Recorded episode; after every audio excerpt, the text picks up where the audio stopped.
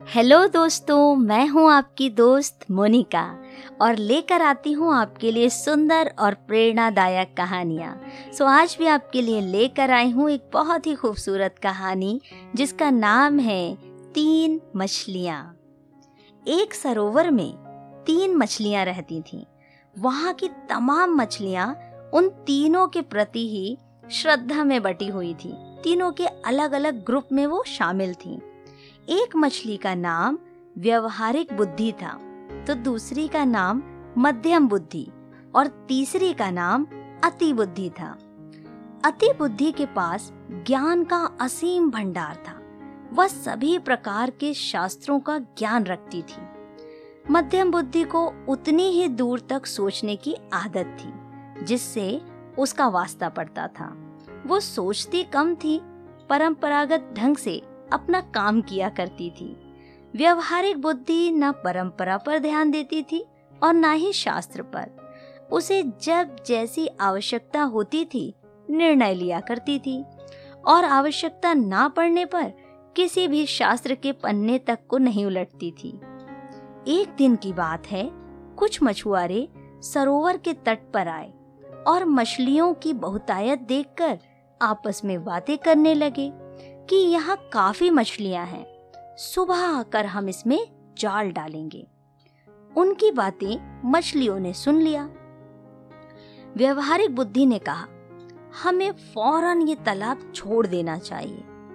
पतले सोतों के मार को पकड़कर उधर जंगली घास से ढके हुए जंगली सरोवर में चले जाना चाहिए।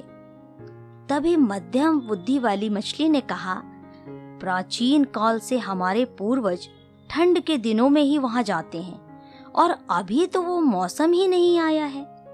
हम हमारे वर्षों से चली आ रही इस परंपरा को नहीं तोड़ सकते। मछुआरों का खतरा हो या ना हो, हमें इस परंपरा का ध्यान रखना है।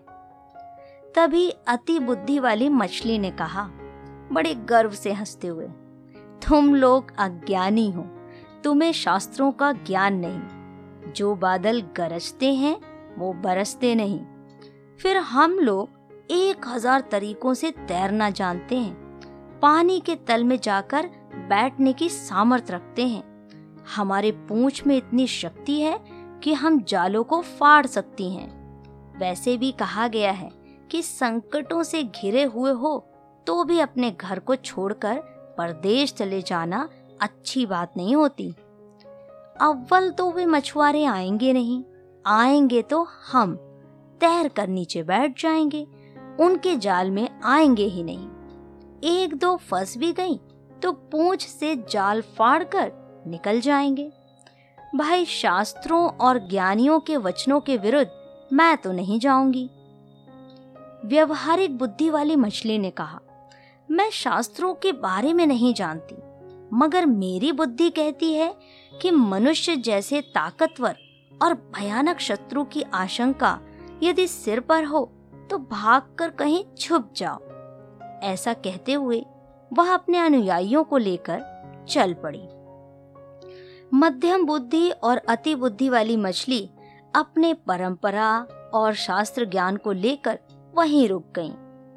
अगले दिन मछुआरों ने पूरी तैयारी के साथ आकर वहाँ जाल डाला और उन दोनों की एक न चली। जब मछुआरे उनके विशाल शरीर को टांग रहे थे, तब व्यवहारिक बुद्धि ने गहरी सांस लेकर कहा, इनके शास्त्र ज्ञान ने ही इन्हें धोखा दिया है। काश इनमें थोड़ी व्यवहारिक बुद्धि भी होती। दोस्तों, व्यवहारिक बुद्धि से हमारा आशय है कि किस समय हमें क्या करना चाहिए। और जो हम कर रहे हैं, उस कार्य का परिणाम निकलने पर क्या समस्याएँ आ सकती हैं, यह सोचना ही व्यवहारिक बुद्धि है। बोलचाल की भाषा में हम इसे कॉमन सेंस भी कहते हैं। और भले ही हम बड़े ज्ञानी हो ना हो मोटी मोटी किताबें पढ़ी हो या ना पढ़ी हो, लेकिन हम अपनी व्यवहारिक बुद्धि से किसी भी परिस्थिति का सामना आसानी से कर सकते हैं। तभी तो परमेश्वर का वचन कहता है कि बुद्धिमान व्यक्ति विपत्ति को आती देख करके छिप जाता है। प्रिय मित्रों, आपको यह कहानी कैसी लगी है? मुझे कमेंट करके ज़रूर बताइए। और यदि पसंद आई है और आपने कुछ सीखा है तो ज़रूर बताइए। ज़रूर मेरे साथ इसे शेयर कीजिए। सुनते रहे कहानी मोनिका की जुबानी।